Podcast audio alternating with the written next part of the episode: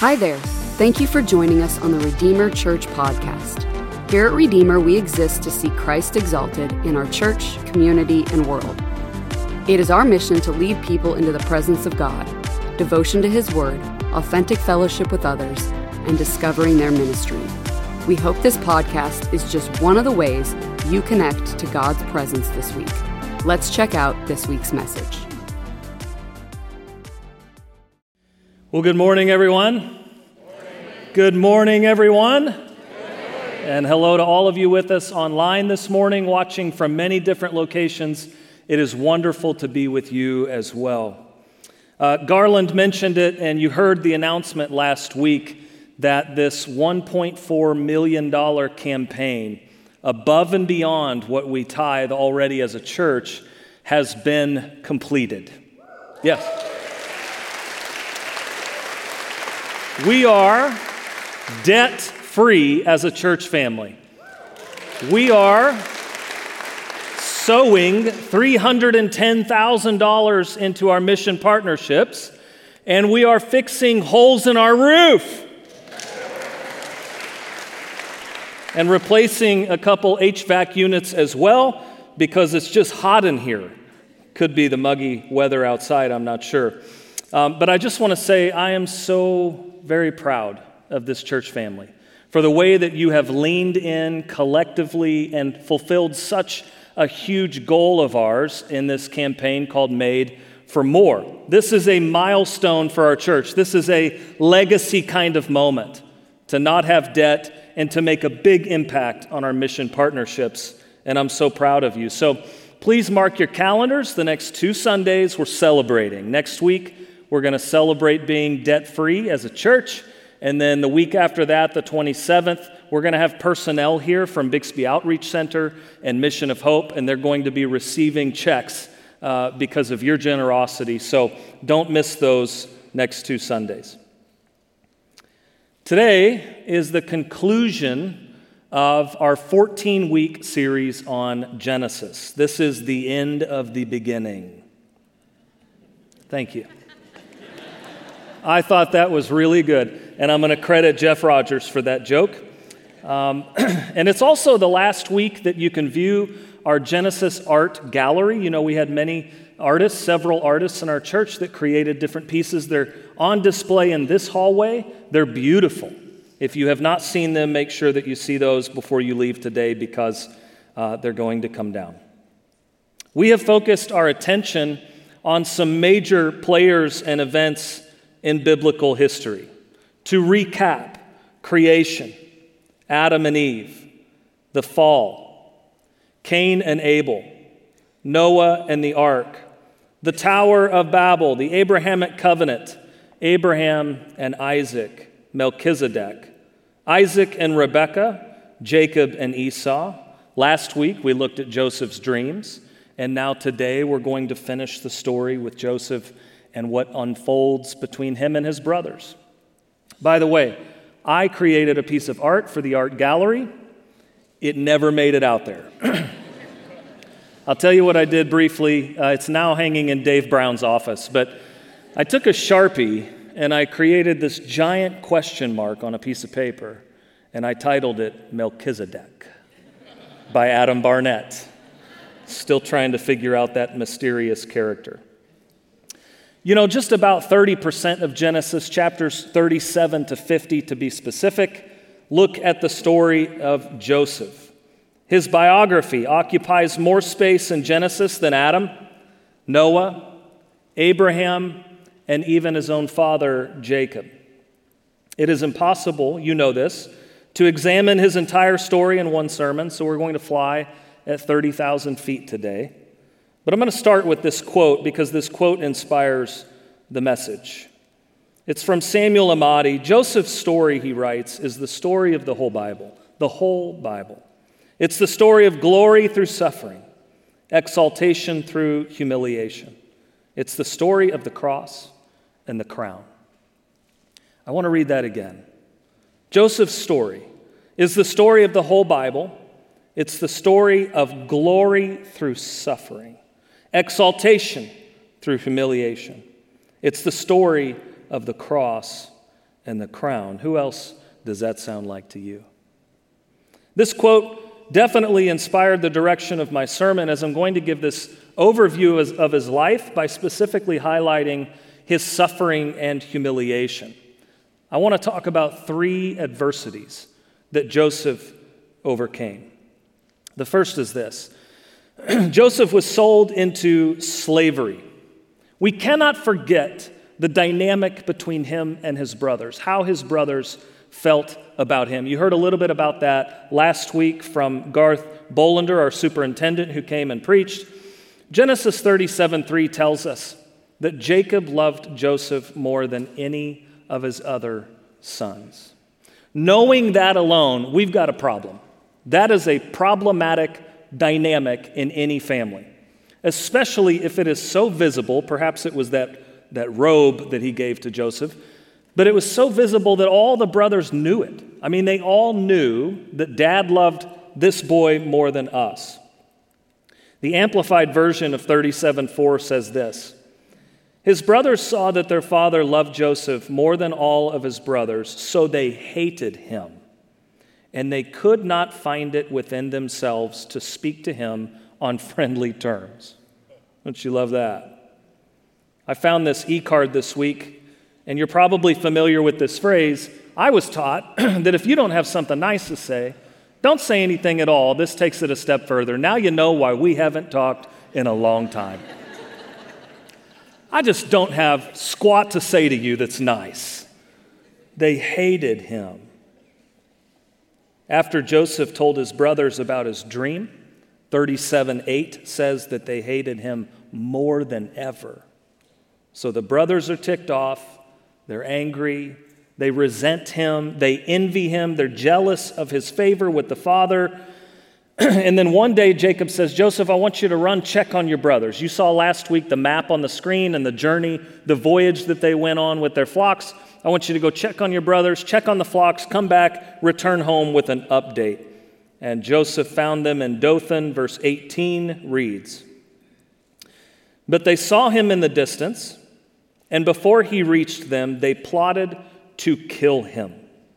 Here comes that dreamer, they said to each other. Come now, let's kill him. Let's throw him into one of these cisterns and say that a ferocious animal devoured him. Then we'll see what comes of his dreams. When Reuben, thank God for Reuben, when Reuben heard this, Reuben, I thank God for you, brother. My real brother, Reuben, not, and, and this one. He tried to rescue him from their hands. Let's not take his life, he said. Don't shed any blood. Throw him into this cistern here in the wilderness, but don't lay a hand on him. And he said this to rescue him from them and take him back to their father. So when Joseph came to the brothers, they stripped him of his robe, that ornate robe that he was wearing, probably signifying his father's love and favor, and they took him and threw him into the cistern. The cistern was empty, there was no water in it. In the next verse, it says that the brothers sat down for a meal. Just imagine this scene.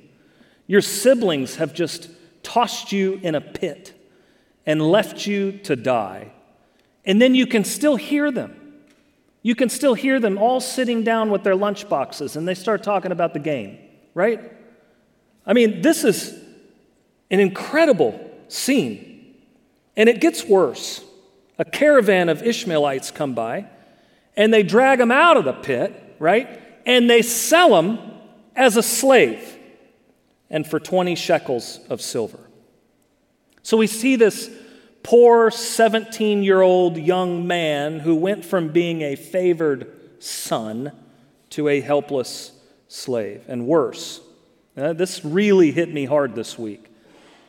How, how the depravity in this scene is already bad enough, but listen, no one knew where Joseph would land. Not his own dad, not the brothers that sold him into slavery, not the Ishmaelites that purchased him and then would sell him. No one knew where this man would end up, but you know what? God knew.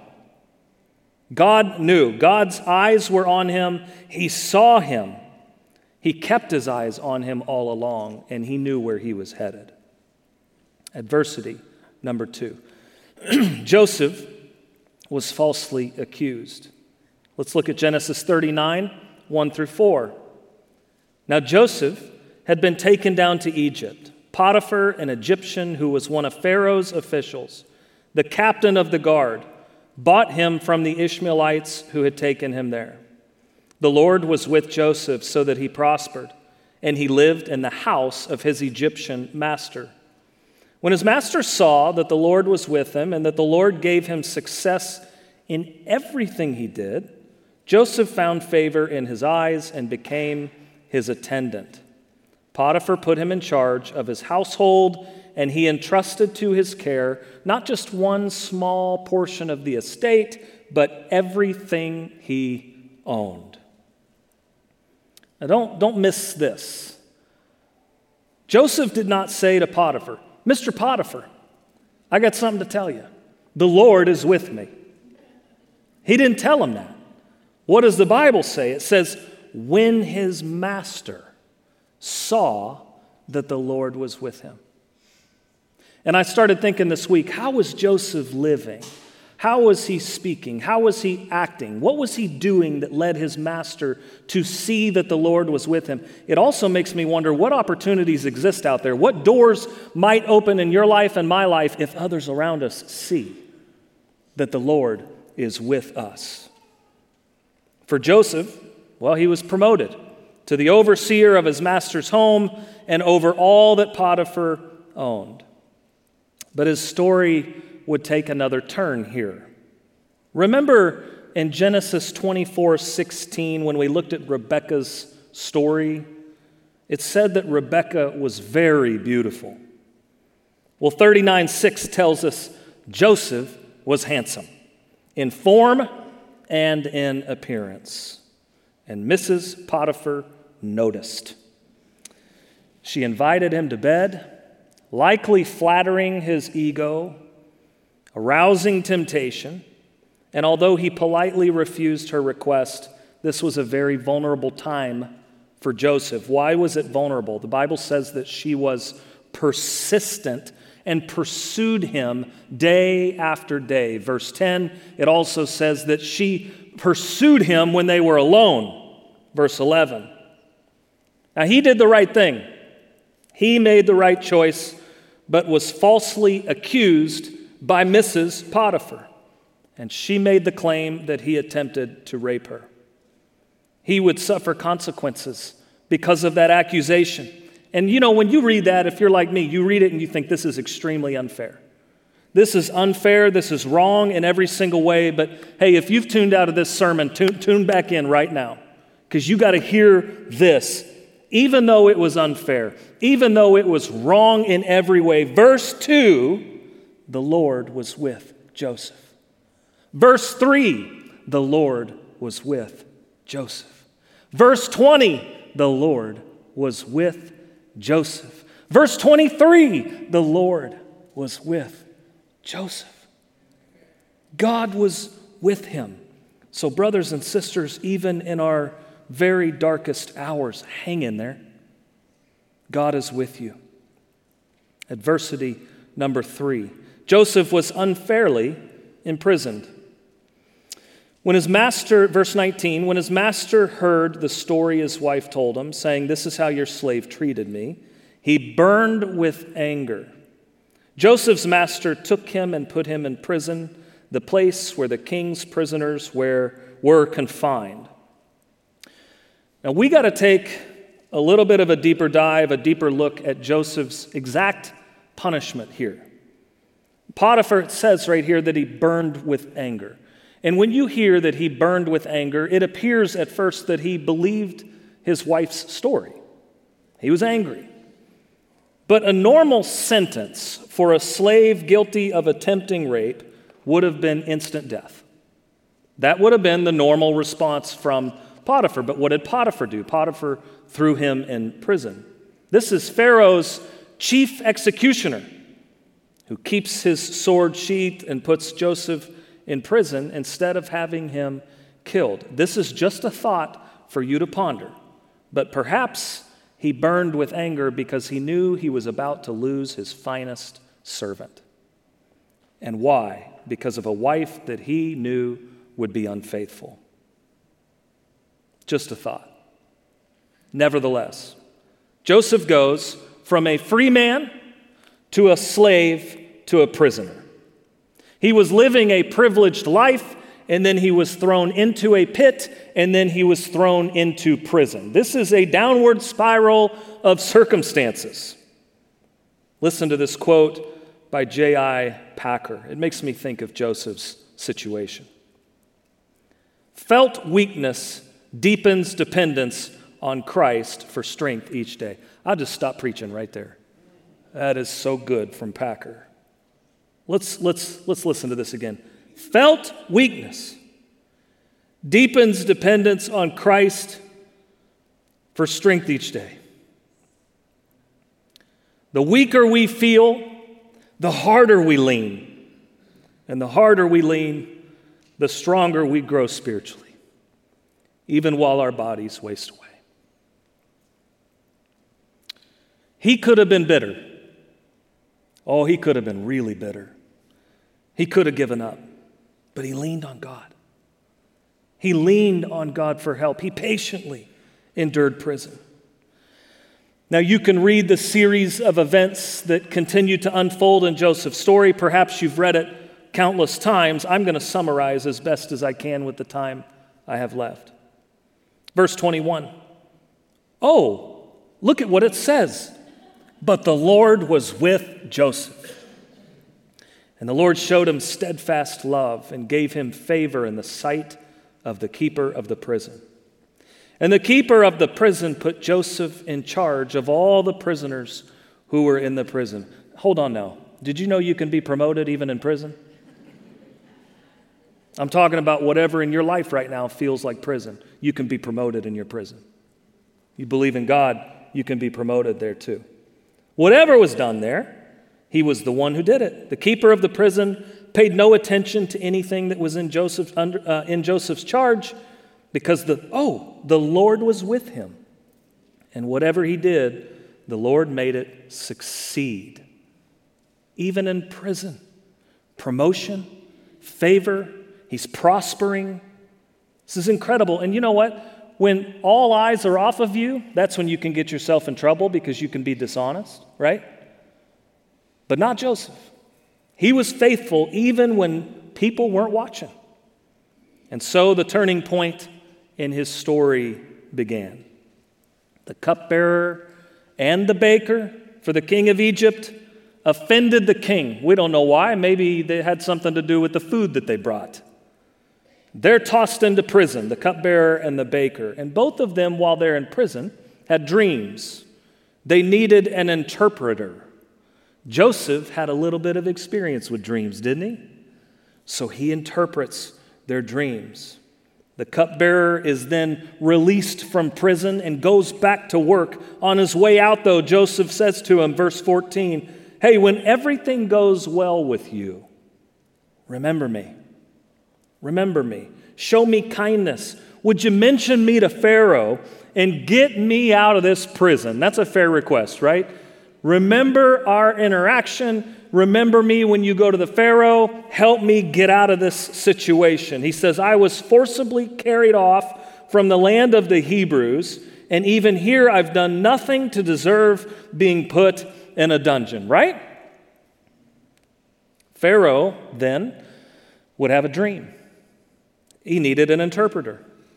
Joseph had a little bit of experience with dreams, didn't he?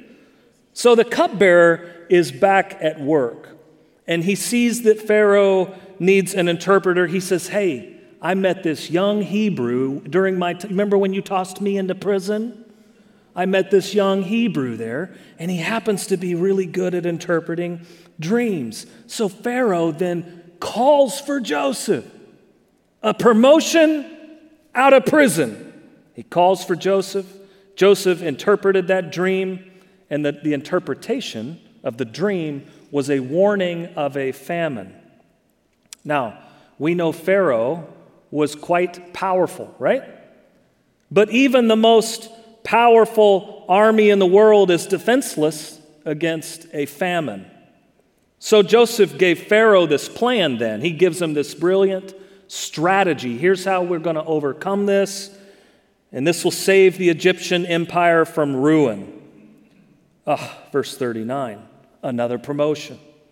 Then Pharaoh said to Joseph, Since God has made all this known to you, God gets the glory there. Do you see that? Hey, y'all see that? This side of the sanctuary, do you see God's getting the glory for what happened here? He says, There's no one so discerning and wise as you. You shall be in charge of my palace, and all my people are to submit to your orders. Only with respect to the throne will I be greater than you. So Pharaoh said to Joseph, I hereby put you in charge of the whole land of Egypt. Goodness gracious. This is a good story, isn't it? Come on, is this coming alive in your heart and your mind today?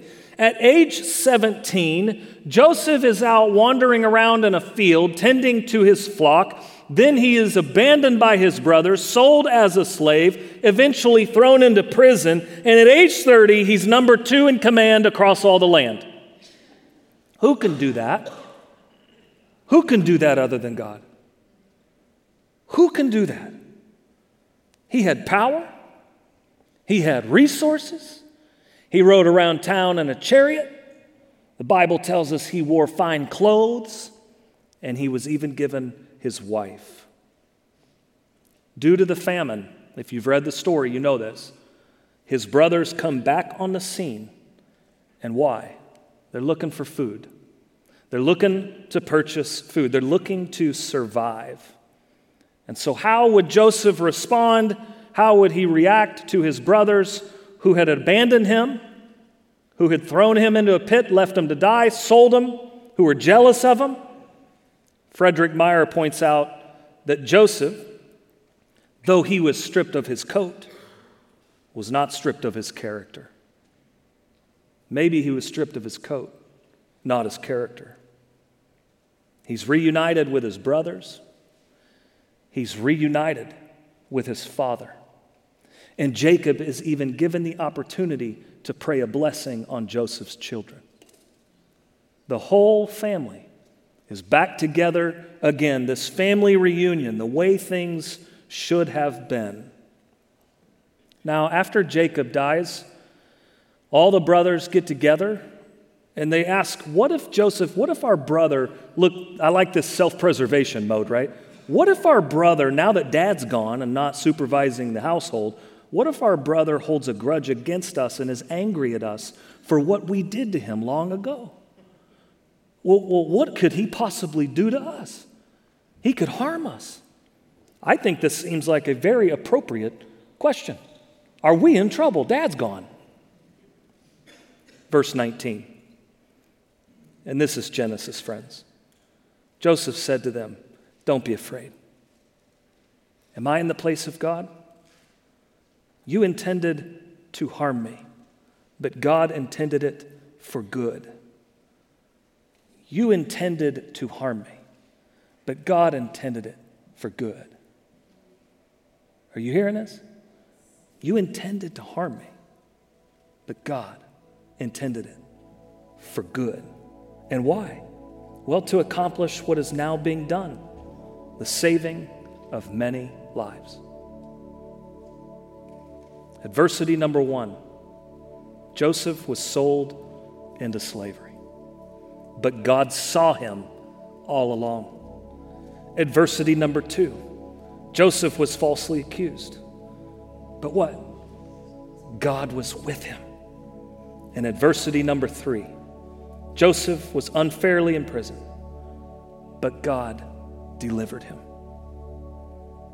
And so we close our study on Genesis with this promise and this truth. Hear me, this is true for you. Look to your neighbor, somebody around you, and say, This is true. Say, Listen, this is true. Whatever is intended to harm you, God can use it for good. Because He loves you and for His glory. Do you believe that today? If you believe it, stand to your feet and worship the Lord. Let's worship.